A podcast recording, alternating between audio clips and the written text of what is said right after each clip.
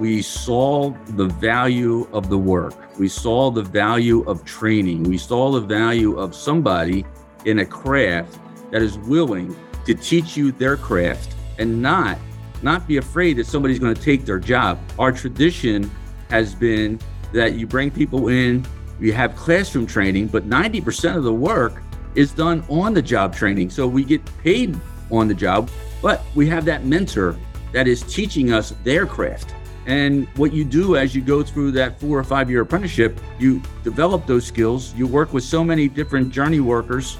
And when you do that, you take a piece of them and then you take another piece here and then you create your way of working. And then you pass that along to the next generation.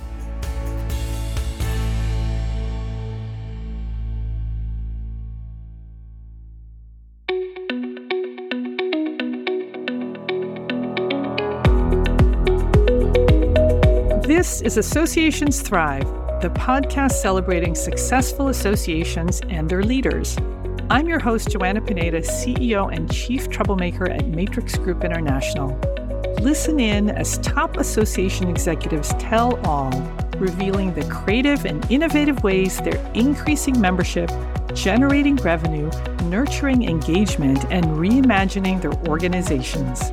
By the way, if you've launched a new initiative, created new member services, or updated your governance structure and are seeing great results, I want to hear your story, and so do my listeners. I'd love to have you as a guest.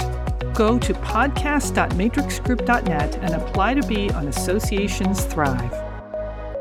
Now, let's dive into this week's show. Today, I have the huge honor of speaking with Joe Sellers, who is General President of SMART, the International Association of Sheet Metal, Air, Rail, and Transportation Workers. Joe, welcome to the show. Thank you, Joanna. It's great to be here. Good to be with you again. We were COVID slowed, but here we are. Hey, so Joe, tell us about SMART. So SMART is a, uh, as you indicated, is the sheet metal, air, rail, and transportation workers. We represent sheet metal workers, which I am by craft. That's my craft. We represent transportation and freight rail. So we have a freight rail transportation division, conductors and engineers and other workers that are on a freight rail system, as well as the mechanical side. We do maintenance and repairs and stuff like that. We do transportation, transit, which is buses and commuter trains. So we do that as well. We have you know, a lot of people on buses, maybe in your listeners' neighborhood or community, as well as Amtrak and other services that our transit rail system members work on. So they're conductors there as well. So that's what makes up SMART sheet metal, air, rail, and transportation workers. So, Joe, SMART as an organization represents a pretty diverse array of professions and careers and crafts. Maybe give us some examples of the work that they do as a sheet metal craft, we are HVAC. So we do a lot of work in the construction, the fabrication. So everything that we do starts with a flat sheet of metal. We bend it, form it, ship it to the job, and then our field teams install it. Also, the same thing happens on building enclosure systems. So when you passing by a building that has a metal cladding on it, of whether it's a copper clad or whether it's a, an aluminum we have our architectural group that installs them and they install the, you know, on buildings, the big drainage systems that are coming off of those roofs and stuff like that. So that's part of the sheet metal side. We also have manufacturing. So we have manufacturing workers that make sheet metal manufacturing fans and air handling equipments. You know, in some cases, it may be the air handling system that may be in your home. They ah. manufacture them in a production manufacturing setting. And then we have testing, adjusting, and balancing, where we balance the system to make sure that the design engineer, when when they went in and and designed the building to be at 71 degrees, how do you make sure that the whole building is functioning the way that is so that every room is 71 degrees, not just the top floor where the exec is. You know, that could be the 50th floor, but you want to make sure that the person on the fourth floor on an interior office has the same airflow to maintain a 71 degree temperature to be comfortable while they're working so that they can you know, make sure that they're productive in their work, which goes to ventilation, making sure that the ventilation standards are, are met. making sure that the indoor air quality is maintained properly over time. So those are some of the things that we do. And, and as you have building enclosure systems, it's going to be important to make sure that buildings are tight, right? We want to be energy efficient. We want to make sure that we're reducing our carbon footprint. In both of those areas, it's really important to make sure that, that the HVAC systems are up to date. They're not outdated. They're using the technology that will make them efficient, energy efficient, as well as the building enclosure systems. Make sure that the building's tight. But with a tight building, you need the proper ventilation if ventilation's poor, people get tired and their productivity is not the greatest. So, education, if you're in a school, education's the same way. Students that don't have good ventilation or good indoor air quality, they're not learning at the pace that they need to be. And as well on the teacher side, they're not able to teach in the same capacity when they don't have that good indoor air quality or the right ventilation for that classroom. So it is in our schools, it's in the buildings that we work in, and it's in the homes that we live in. You know, how do we make them good indoor air quality? How do we make sure that they're safe systems? And how we make sure that we're reducing our energy costs and having energy efficient systems in there. Wow. So that's on the sheet metal side. And on the, the transportation side, you represent quite a number of professions as well. Yes. We represent conductors, we represent engineers, we represent yard masters, which direct the trains. We do conductors on transit. We do bus drivers. Hey, so before we talk about the things that SMART is doing to thrive as an association, let's talk about your journey. Tell us about it and tell us how you got started. So I come from Philadelphia. I grew up in the city. I was born and raised in a row home, what we call row homes in Philadelphia. And I grew up in this neighborhood that was a highly union neighborhood. So I went around the circuit. I tried to go to the sheet metal workers. I went to the iron workers. I went to the electricians. I, I went around the Oh, circuit interesting. to become an apprentice. I mean, that was my goal. So I went around. I didn't get in my first time. I got turned down by everyone. Ah, And then I went around the circuit again the next year. And fortunately enough, I got in the second year. I was an inch away from being in the Navy, quite frankly. I, I had my physical, I didn't sign my papers, but my apprenticeship papers came in and I jetted right towards that apprenticeship. Why was it important to be in the union? My whole neighborhood, that's what I grew up That's with. the neighborhood. That's- Okay. we saw the value of the work. We saw the value of training. We saw the value of somebody in a craft that is willing to teach you their craft and not not be afraid that somebody's going to take their job. Our tradition has been that you bring people in, you have classroom training, but 90% of the work is done on the job training. So we get paid on the job, but we have that mentor that is teaching us their craft and we work with a Ah, variety of mentors.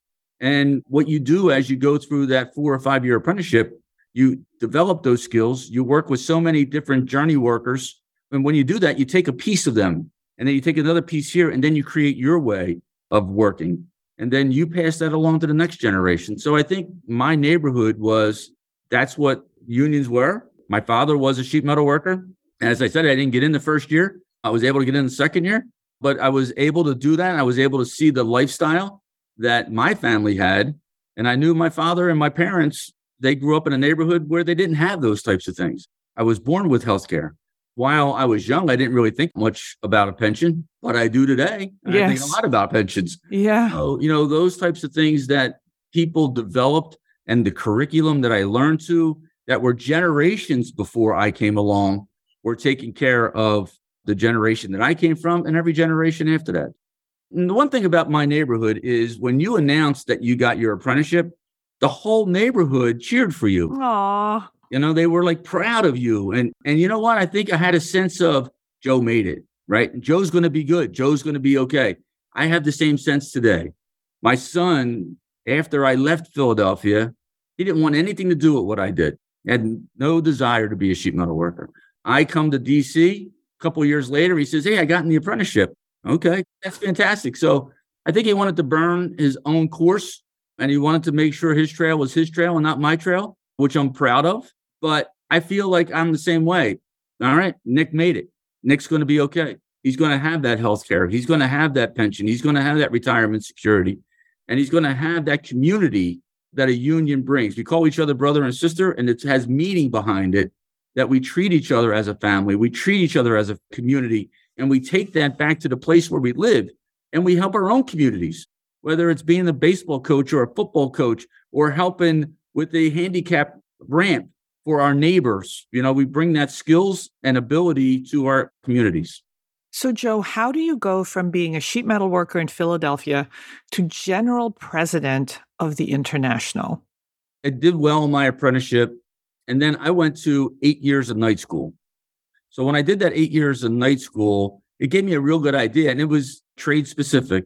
So at some point, our training coordinator, which is kind of like a principal of a school that runs the training center. So what I did is I applied for that vacancy and put my resume together and did an interview and I got that job. And then four years later, another position. And, you know, I kept my head down. I, you know, I, I have a good work ethic. I work hard. Our members work hard. We need to make sure that we're eight for eight, eight hours of work for eight hours of pay. Boom. We need to make sure that we're working hard in our industry. So I work hard. And then a local union position came up, and that's an elected position. So I had to run for it. And then our business manager moved on, and I got elected to be the business manager. And then I became the vice president of the international, which wasn't a full time job. It was working at the local union and then becoming a vice president. And then a position opened up, and I was asked to become the number two person at the international. And unfortunately, our general president got sick and he had to retire because of his illness. And I got elected to become general president. So I had a lot of people that mentored me and every step of the way. I think I'm the product of the village. The village built my career. The village took me from point A of being a neighborhood kid in Northeast Philadelphia to every step of the way being mentored and listening. You know, you got to listen, you got to pay attention.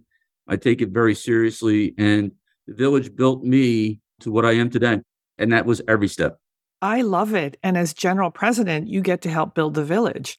Let's talk about that village. So, yeah. SMART is a giant organization. You have 203,000 members, is what the website says today. That's right. So, how is membership?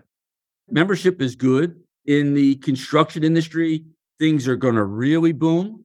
So, right now, you know, you have the infrastructure, you have the CHIPS and Science Act, you have the Inflation Reduction Act, you have the American Rescue Plan. All those funds are now being worked on what are those projects going to look like. So they just don't happen right away.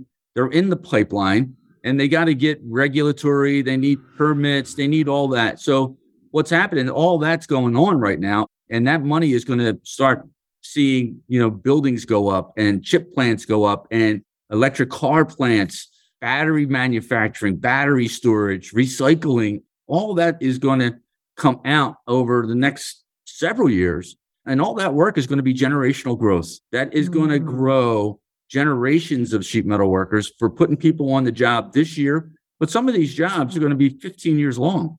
A chip plant is always turning over, right? The chips are always changing. You may build a chip plant and then you don't even get finished because then you retool module number one right. while you're working on module number three still. So it's going to be generational growth for us. And we think that what happens there is you need a city to support that. So, you know, those jobs are in the middle of a cornfield today.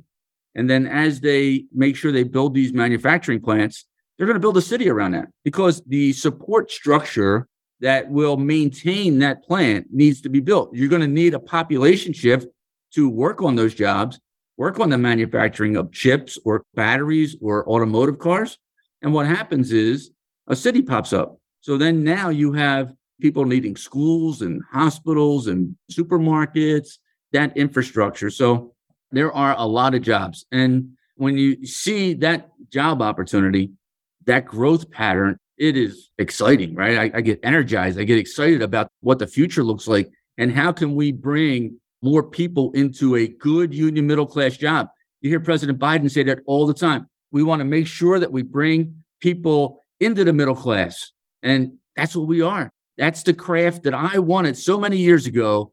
A good union middle class job. It doesn't get any better than that. And this administration, our President Biden, and every administrative leader, and those people are all supportive of that because they provide a good middle class job. It's very exciting. And in the freight rail side, that's getting busy as well. There was a lot of lean times when they were laying off conductors and engineers. Well, now they need to build that back up. There's been, you know, regulatory things that weren't really good for workers in the rail industry. And you've probably heard a lot about that over negotiations Sure. and the fire in the East Palestine. But now the railroads are ramping up and there's a lot of job opportunities there as well. So, in general, we're excited about the outlook. We're excited about where we can go, how we can grow, how we can represent more people, how we can negotiate collective bargaining agreements for all members, all workers that are within our crafts. It is a very exciting time. So, Joe, you're seeing some explosive growth opportunities. Every CEO I have on this podcast says we're going to need more people or we need people now. Where are you going to find them? And how do you cultivate or attract this new generation of people to the craft, to union, and where are they coming from?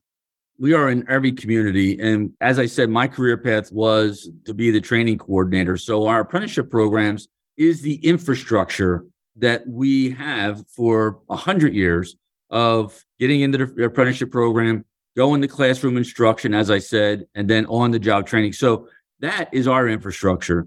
We need to make sure we have the right recruitment and retention programs to be able to get out to every community, let them know what the opportunities are, let them know what the uh, apprenticeship program is about. Let them know what ongoing professional development means. Life is a journey of education. It just doesn't stop when you get out of high school. It doesn't stop when you get out of college. Right. And it certainly doesn't stop when you get out of your apprenticeship program. So you can go to your local union, you take those classes, you can pick a part of a, a craft that you want to be. We have a very diversified structure that we have, and we need to make sure that we're in every community doing recruitment and retention. And I know everybody talks about recruitment and retention. Right. We want to make sure that we're working together with our partners. And I think something that may set us separately is our recruitment and retention is done by SMART, the union, SMACNA, our management partners, and ITI, which is our training. So we bring all three of them together and we work on that together at a national level. And then we develop that and we make sure we get that down to the local level. So we have a program that we call Be for All. Construction industry has a history of rough and tumble.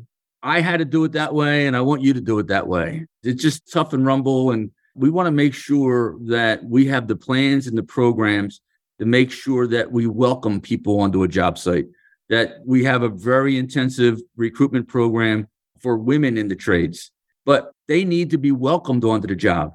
They need to be mentored when they get on the job. They need to make sure that they have somebody they can go to. So we have women's committee. We have a national women's committee that develops plans and programs, and then they share that with local union women's committees.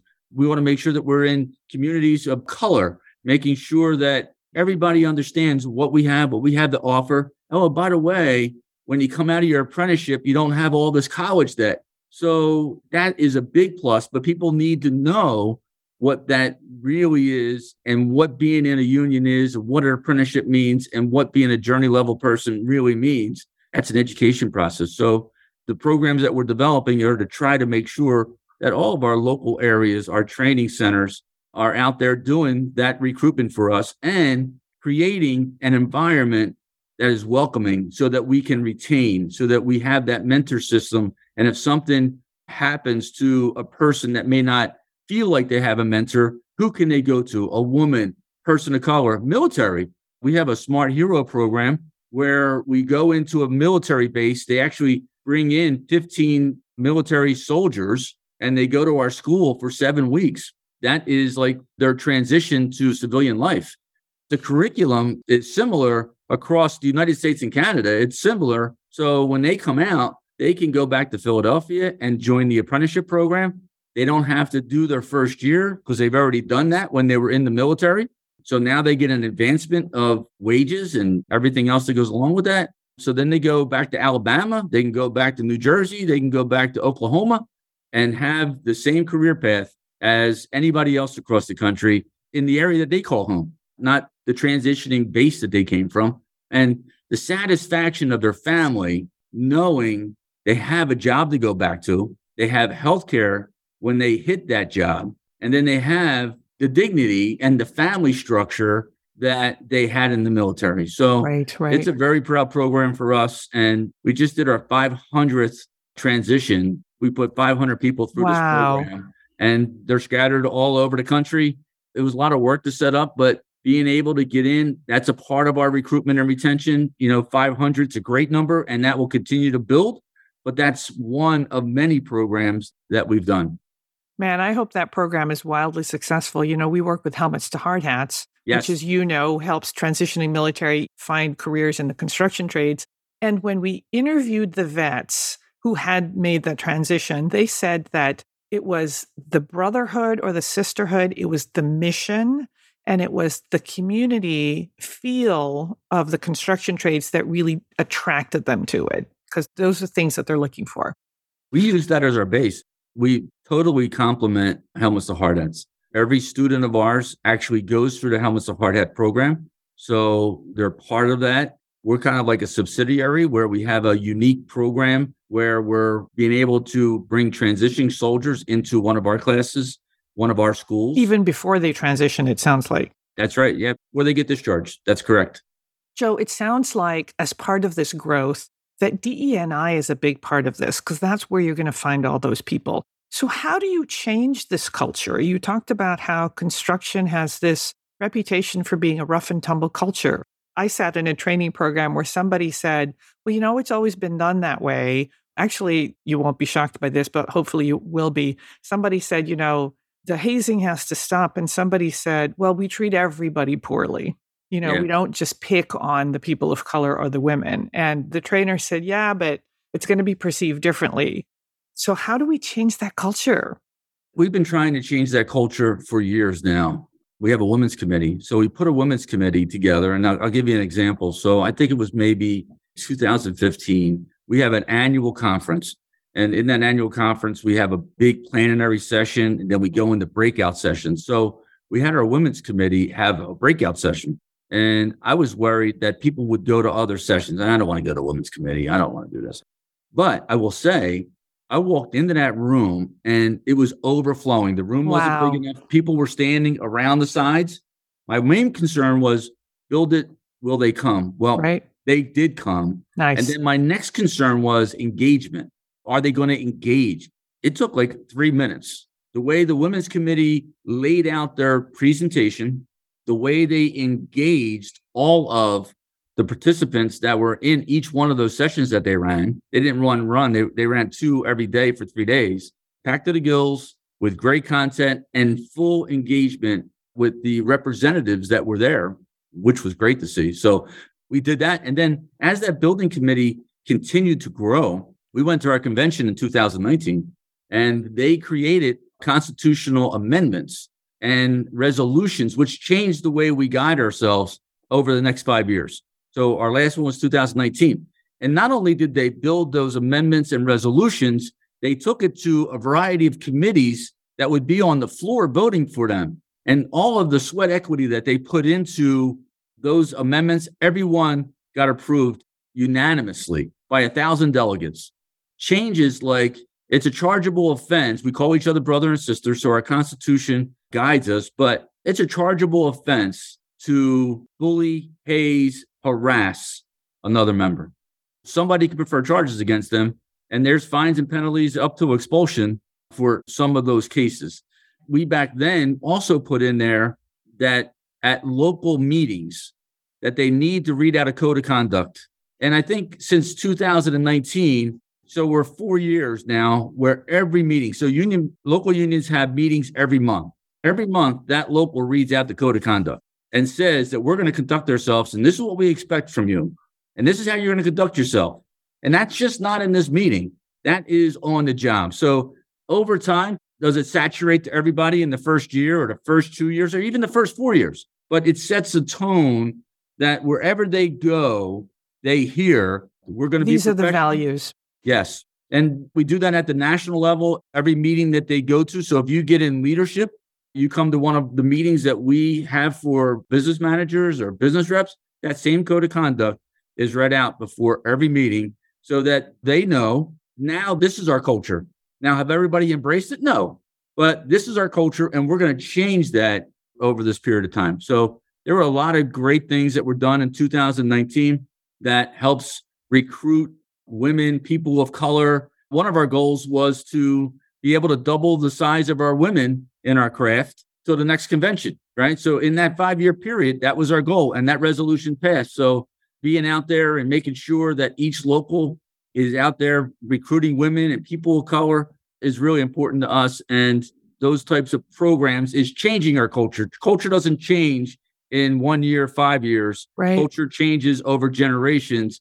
And we have a quick pace to that. And then that's where that Be for All comes in. So when we talk about DE and I, working with SMACNA, working with SMART, working with ITI, we have training programs that we develop at a national level and we pass them down to locals, not only local unions, we pass them down to SMACNA contractors and we pass them down to training centers, toolbox talks, let's say. So there's a toolbox talk on every job across the United States and Canada.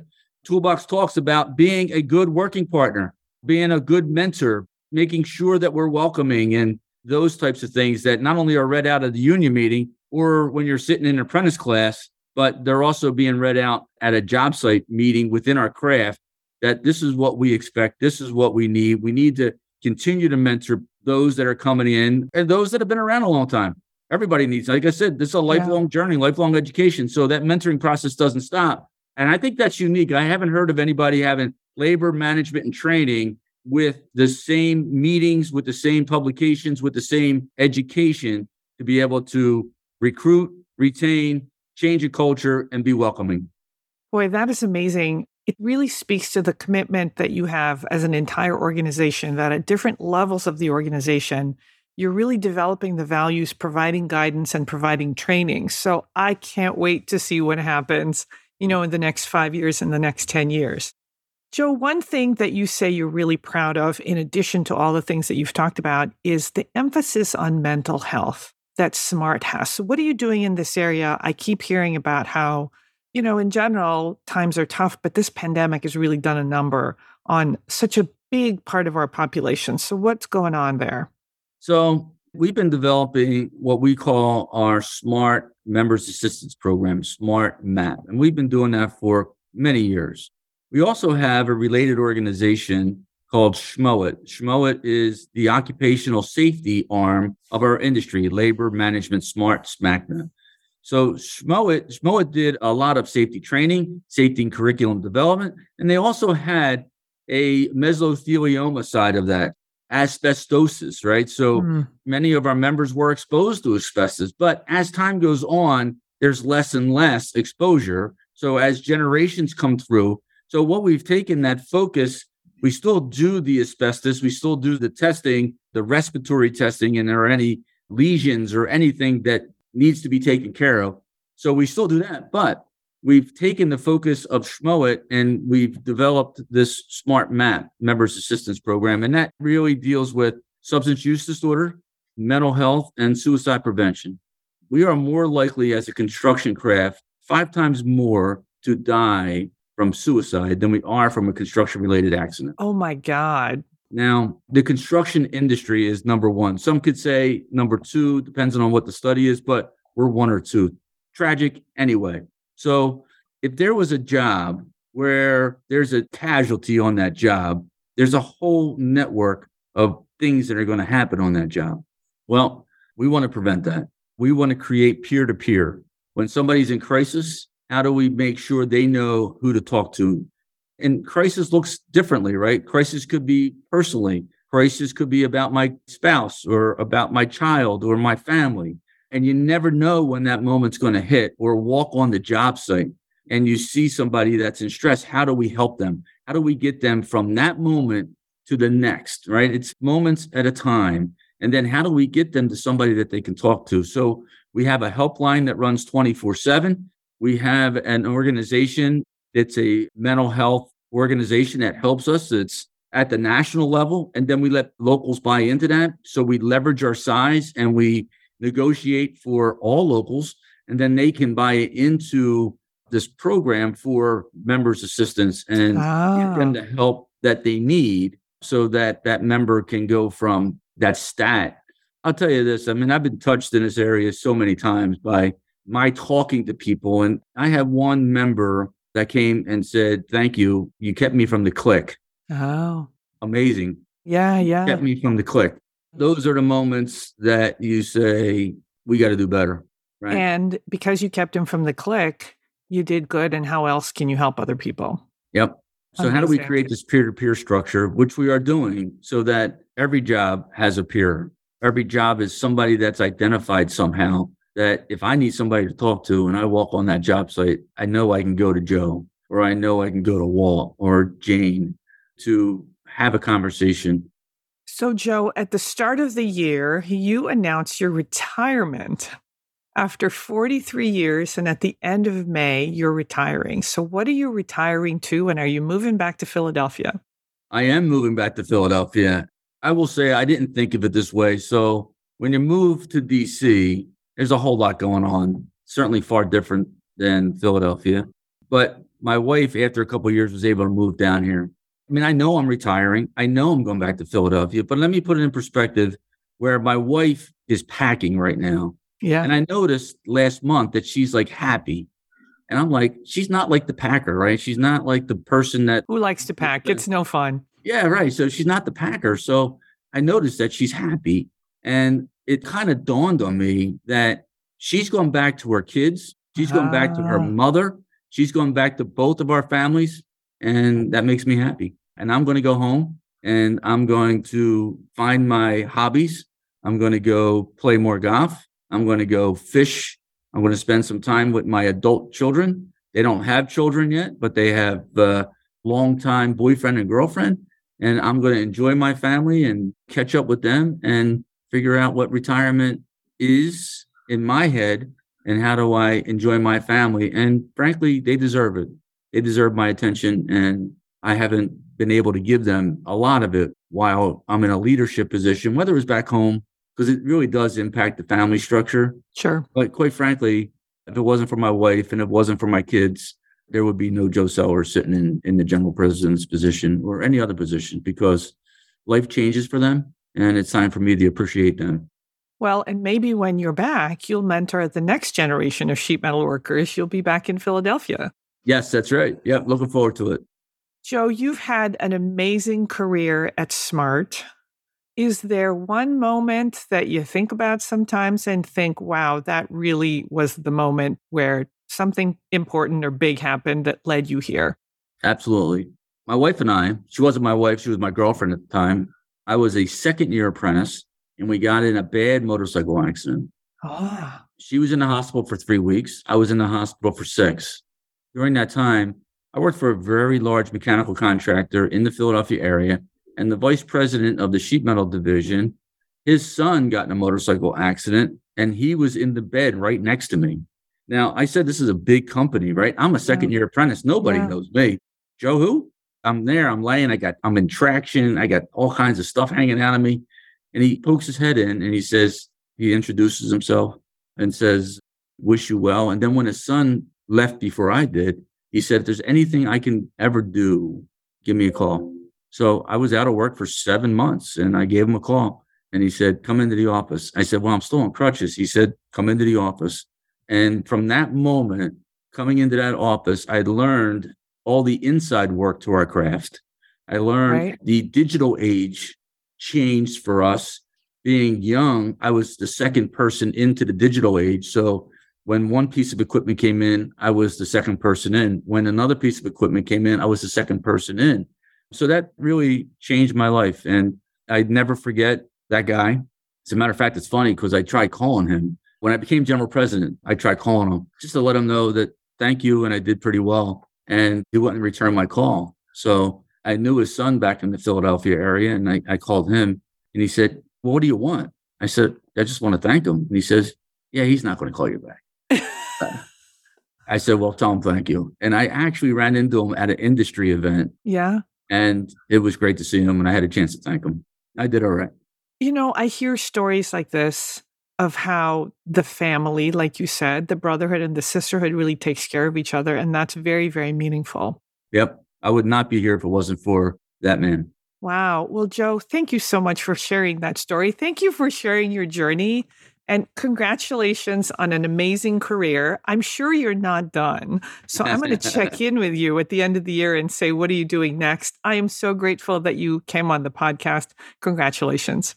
Thank you, Joanna. It's been great working with you for many years in several capacities yes. along my journey. And it's been a great relationship. And thank you very much. Yeah, listeners, I met Joe when he was at Local 19. We had a wonderful partnership. He came to Washington, and my team is still working with his, and he has a wonderful team. So thank you. Thank you.